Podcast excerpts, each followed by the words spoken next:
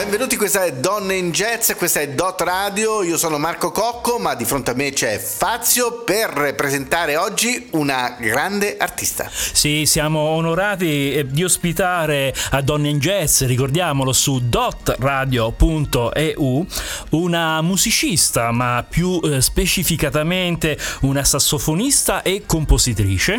Benvenuta Cristina. Ciao a tutti, ciao. Allora, Scopriamo un po' chi è Cristina Mazza perché sul sito le notizie bibliografiche sono un po' scarse, nonostante insomma la sua carriera artistica sia piena di musica e di collaborazioni con musicisti anche molto importanti. Però voglio iniziare così. Nel 1974 il paese era Gubbio e c'era un concerto fantastico, era quello di Charlie Mingus. Lei stava lì ad ascoltare la Charlie Mingus Band? Assolutamente sì, erano, beh, erano anni particolari, molto pieni di emozione. Io avevo scoperto la musica jazz eh, da poco perché un paio d'anni prima a scuola, a scuola intendo il liceo classico che frequentavo a Verona, io ho abitato a Verona, pur essendo nata a Milano poi ho sempre vissuto a Verona. E a scuola, al liceo, dei ragazzi poco più grandi di me, c'eravamo tutti piccoli, giovanissimi, però già allora tra 16 anni e 18 sembra già, ecco, quelli grandi avevano messo in scena uno spettacolo che si ispirava al Living Theater con musiche dal vivo che appunto si ispiravano al free jazz perché effettivamente il Living Theater eh, collaborava in America con artisti come Archie Shepp, eh, Jackie McLean, eh, eh, musicisti del, del free, Cecil Taylor. Io non vengo da una famiglia di musicisti, a quell'epoca mh, mm, ero più attirata da, dalla pittura, dipingevo, disegnavo. E aver visto questo spettacolo mi ha proprio aperto così, mi ha, mi ha, mi ha colpito tantissimo e mi ha fatto venire voglia di continuare ad ascoltare questa musica che eh, avevano detto che era free jazz, quindi sono andata al negozio di musica, che era il negozio storico a Verona, in centro, la discoteca si chiamava. C'erano gli album allora? Eh certo, gli album, gli LP. E vedo questo album con una scritta in verde con scritto free jazz Ornel Coleman. E dico, accidenti, se questo è free jazz eh, lo compro, lo voglio. A quell'epoca avevo a casa un vecchio giradischi e due o tre dischi, beh, avevo già ascoltato Jimi Hendrix e un po' di blues, ecco. Quindi vedo questo disco free jazz e vedo anche il quadro di Jackson Pollock riportato nella copertina. E ok, fantastico, perché io già amavo la pittura, la pittura del Novecento, la pittura astratta e, da lì poi è nata questa grande passione. Mm, poi mi sono aggregata degli amici, dei ragazzi, devo dire che allora ero, l'unica donna che usciva da questo piccolo nucleo di appassionati, erano tutti ragazzi, e abbiamo iniziato a seguire i concerti in giro per l'Italia.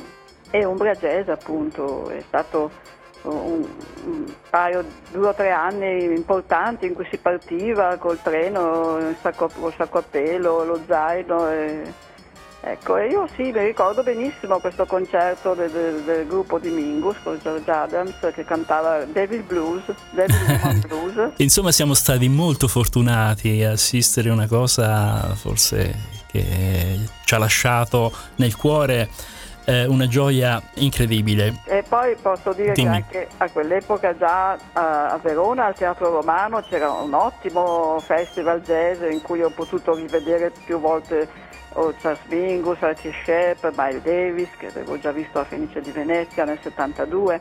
Sì. E che è stato il concerto che poi mi ha proprio così dilaniato l'anima, sì, assolutamente. Mi ricordo che eh, nel gruppo di Miles Davis in quell'epoca, il gruppo che, che era molto contestato perché all'epoca poi su musica jazz anche scrivevano ma farà jazz, non farà jazz, ma che è sta roba, ha tradito, eccetera. Io mi arrabbiavo moltissimo perché per me era evidente che comunque quello era, era, punto, era. e, e, e, il sassofonista che militava nel gruppo di Miles in quegli anni era Gary Bartz ed Sì. è stato credo uno dei, dei miei modelli assolutamente. Mhm. per quel modo di suonare il sax alto che però echeggiava col train quindi modale co- e poi con quel suono un po' nasale. Per quanto Gary Barnes sia un, un grande bopper però nel gruppo di Miles tirava fuori un'altra personalità che, che è quella che mi ha proprio molto colpito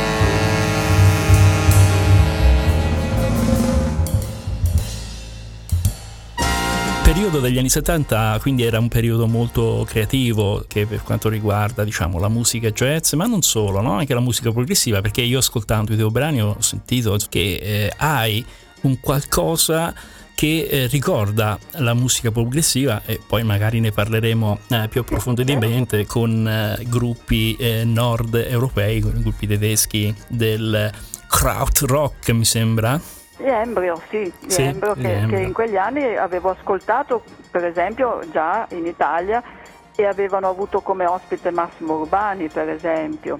Sì. E, sì, Embryo, poi a quell'epoca arrivavano anche gli LP dei Soft Machine con Elton ah, Dean, grande sassofonista.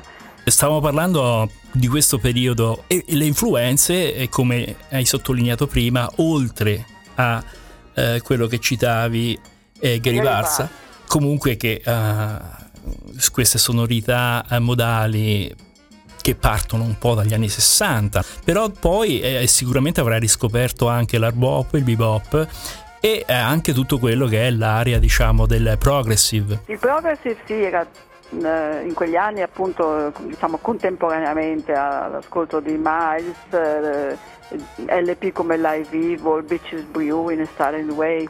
E Frank Zappa lo ascoltavi? Ecco, sai che ti dico, io ho avuto l'onore eh, recentemente di incontrare e suonare con Jimmy Carl Black, che è stato il batterista di Frank Zappa nelle prime Mothers of Invention. Ciò nonostante non sono una zappiana perché eh, devo dire che ho avuto poi modo di ascoltare per esempio Yellow Shark di Frank Zappa che è una composizione mm, per orchestra mm-hmm. classica è notevole, mi è piaciuto tantissimo, però Frank Zappa in sé, i suoi dischi più famosi, quello che insomma tutti, anche i miei coetanei, i miei amici dicevano bello, bello, e non mi prendeva veramente perché è, è troppo complesso, troppo cerebrale e trovo...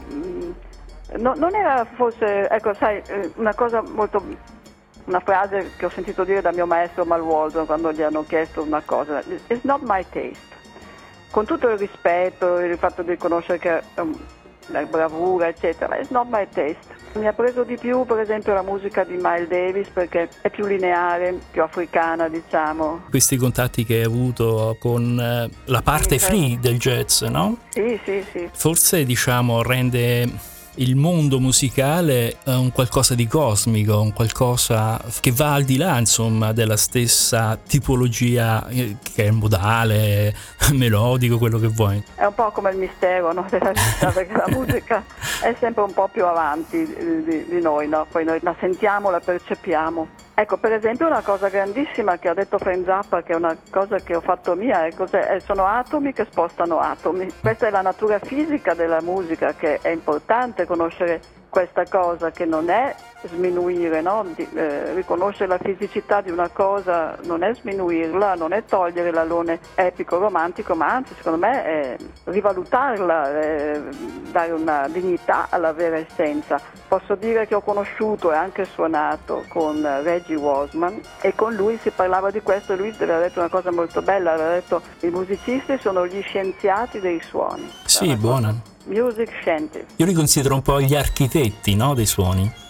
Eh sì, poi guarda, se parliamo di, di scienza, di numeri, sai, ci sono anche compositori che, eh, parlavo con Marcus Stockhausen, ci raccontava in un'esperienza che ho fatto di stage concerto con Marcus Stockhausen, si parlava per esempio della serie di Fibonacci, che è una serie matematica che può essere usata anche nell'improvvisazione, perché l'improvvisazione è composizione estemporanea, quindi se sei ben allenato con la mente puoi costruire serie di, di suoni istantaneamente, estemporaneamente e questa è composizione estemporanea, che poi è la definizione che aveva dato anche Mal Waldron in uno dei suoi seminari sull'improvvisazione, però in realtà c'è una costruzione, c'è una regia, solo che non è scritta, non è predeterminata, ma è nel momento.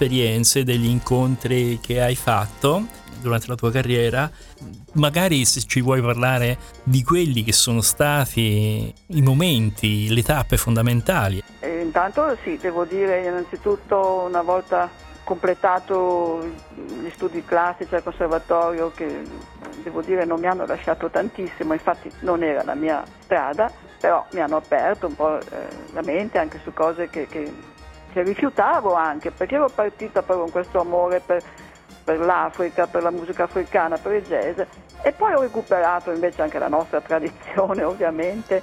Comunque finito il conservatorio ho avuto modo di, di seguire dei corsi di perfezionamento, insomma di introduzione al linguaggio del jazz, prima con Giorgio Gaslini e poi con Mal Waldron e Steve Lacey e questo accadeva verso l'83-84 a dei corsi che venivano organizzati regolarmente ogni anno in Liguria a Diano Marina prima con Giorgio Gaslini che è scomparso recentemente, che ricordo con affetto come una, un uomo di grande cultura, proprio ricordo la sua passione per, per la cultura, per l'arte. E poi Mal Waldron e Steve Lacey, con i quali poi avevo studiato più di un anno, tre o quattro anni successivi e credo che Mal Waldron sia stato sicuramente il maestro che, che, mi ha proprio lasciato tante cose. Ricordo la sua prima lezione in cui lui disse delle cose fondamentali per me, tipo ogni musicista di jazz deve trovare il suo suono. Poi disse fondamentale, sì. il jazz è una musica che parla di libertà. Grandi parole. Sì, sì, eh, credo che Mark Waldron sia stato molto sottovalutato, soprattutto in, in Italia, credo, perché in, in Giappone era molto riconosciuto e amato lui viveva a Monaco allora e credo che per certo modo di sentire della, di una certa parte della critica italiana, Mal fosse una persona che non poteva essere capito perché era molto semplice e quindi la sua semplicità a volte non era compresa perché la sua semplicità era veramente sintesi, non era mancanza, era una sintesi. Lui a volte eh, anche con noi durante i corsi così a cena, uno si aspettava chissà che, eh, Mari raccontava barzellette, ma se uno ah, sì. sapeva ascoltare queste barzellette erano veramente lapidarie e erano molto più di quello che poteva sembrare. Come era lui la sua musica, perché lui poteva suonare una nota e questa nota era la sintesi di, di, un, di un oceano di emozioni. Io da lì in poi ho amato questo modo di, di, di less is more. Già avevo avuto questo amore per Miles Davis che mi ha insegnato la forza delle pause. E poi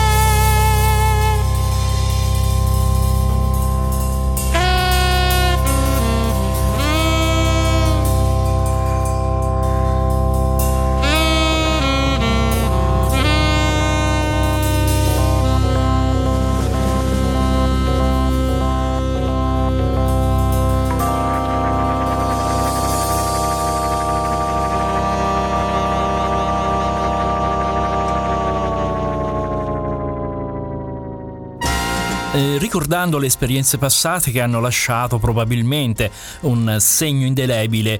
Eh, Jazz Honde è una delle band che è stata formata da sole donne e ce ne vuoi parlare? Allora, Jazz Honde sì, è un nome che è stato dato da Lorena Fontana. Beh, Lorena, guarda, l'ho conosciuta nel 90, 93 perché siamo state entrambe chiamate da un regista bolognese e, musicista di nome Lanza per un progetto veramente carino, veramente interessante, prodotto dal Jazz Combo di Imola, Fabio Ravaglia, era uh-huh. il, nostro mentore. Uh-huh. E questo progetto era su un'opera di Cortasar, un'opera letteraria di Cortasar, Il Persecutore. Mm. Il Persecutore è un libricino, un'opera letteraria che adombra la figura di Charlie Parker. È, era molto carino ed era stato portato in scena questa cosa e Lorena Fontana mm, l'ho conosciuta in quel contesto lì ed è nata poi subito simpatia, voglia di fare delle cose insieme.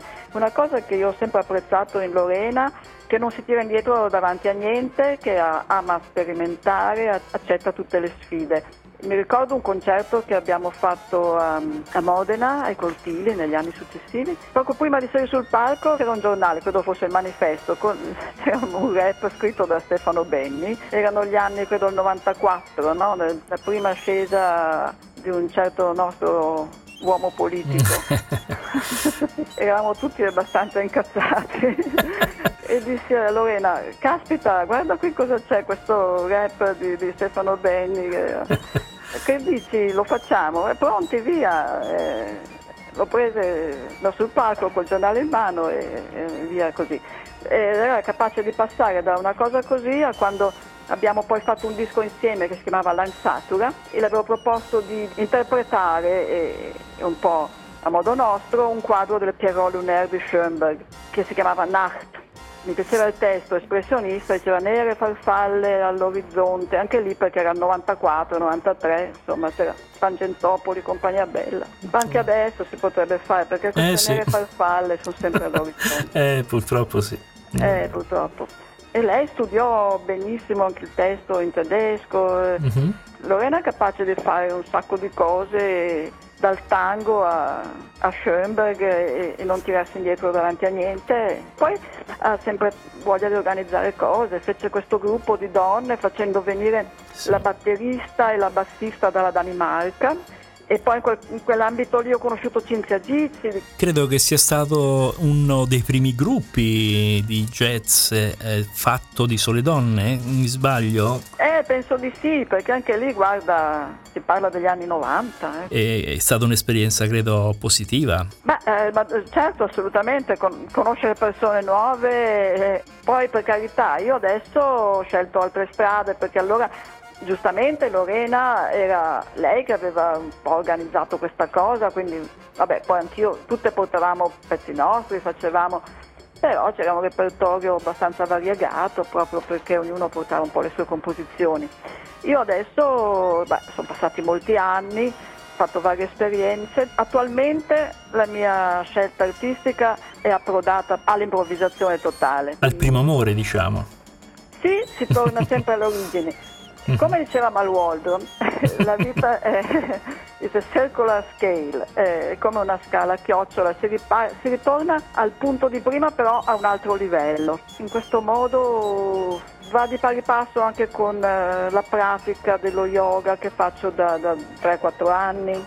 Ma poi si va a periodi, sai, ho fatto il periodo in cui scoprire i suoni, le relazioni fra i suoni, gli accordi, le, le- le dissonanze, mi, mi piaceva tantissimo ed ero più attratta dalla composizione in sé che poi dallo studio de- del mio strumento, per cui a volte ho scritto dei pezzi più difficili di quanto io poi sapessi interpretare. E adesso invece sono arrivata in questa fase della mia vita a amare proprio l'improvvisazione totale, la sorpresa, così. Una sorpresa per te stessa? Sì, sì, no? perché Ah, vedi, per esempio, quando uno recita anche un mantra o si mette lì da solo, Mhm. può anche dire solo oh, ah, I, non è necessario che sia per forza una cosa spiritualmente elevata. Però se uno ripete solo un suono, non c'è bisogno di cambiare, è la teoria de- de- del minimo movimento indispensabile. mm. Tu ripeti il suono e poi cambia qualcosa dentro di te o, o cambia il suono stesso, sono minimi spostamenti. Ovviamente questo modo di procedere non è applicabile suonando su una struttura armonica che, che ti impegna a seguire rapidamente il cambio degli accordi, eccetera. Poi non so quanto può essere fruibile dal pubblico, però mi sembra che funzioni perché queste ultime performance che faccio in giro così mi sembra che funzionino. Se no sono tornata sempre alle radici del blues, attualmente collaboro volentieri con band di blues, con il mio stile.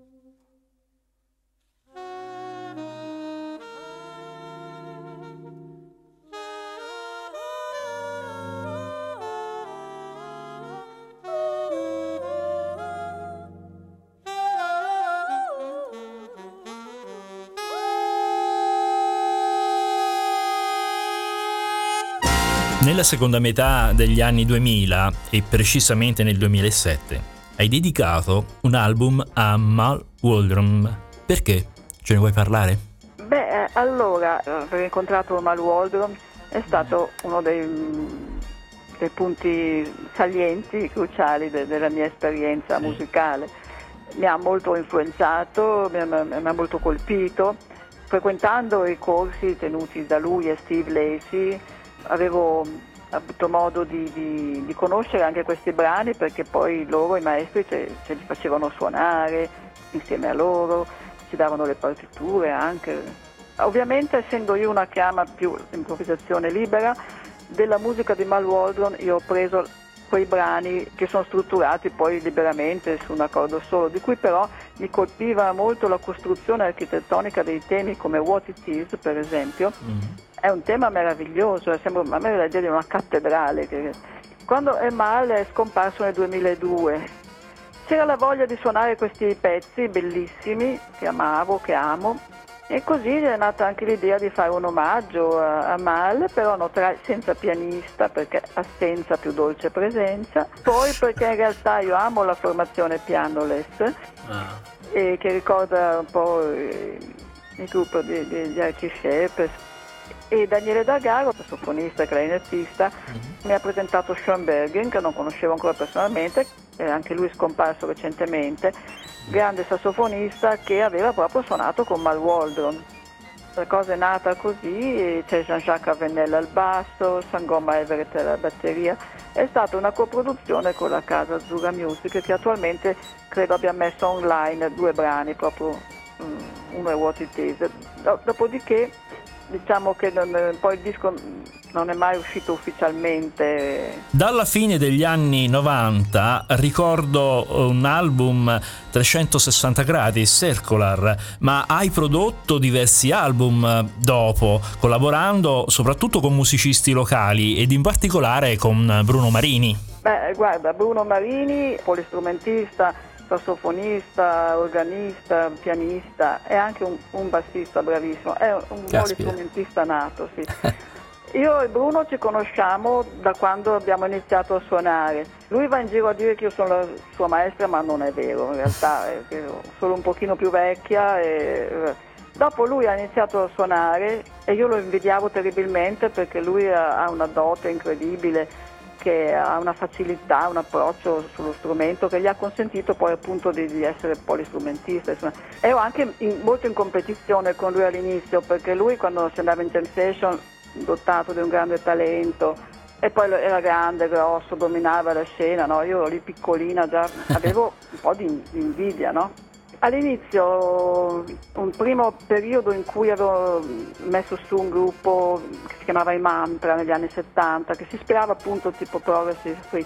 Dopo negli anni 80 era iniziata una svolta più orientata verso il bebop sì. e, e, Bruno che aveva iniziato a suonare anche lui free con Guido Mazzone, era stato Merce, al festival, poi suonava con musicisti come Larry Nocella, Massimo Urbani eccetera e portava questi amici anche a Verona perché poi a Verona per certi periodi siamo stati fortunati, abbiamo avuto dei club che, che, dove si poteva suonare, per esempio il Posto, che è stato un club importante a Verona e in tutto il nord Italia dove ha ah. girato un sacco di musicisti.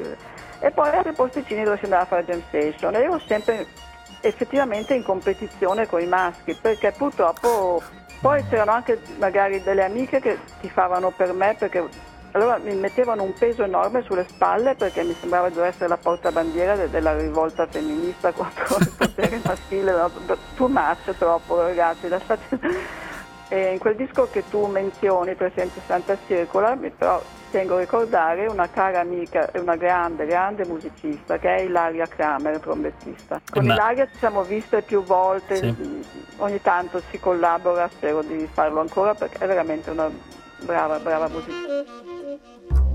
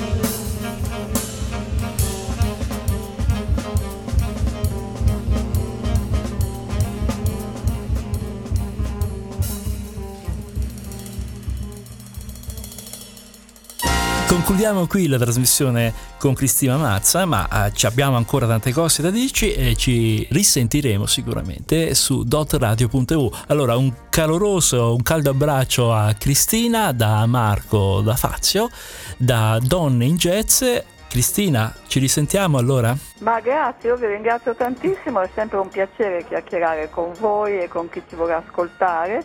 Vi ringrazio, se ci risentiamo un'altra volta sarà divertente. Come no? Allora ci risentiamo la prossima volta, un caloroso abbraccio da Donna in Jazz a Cristina Mazza. Alla prossima! Ciao ciao!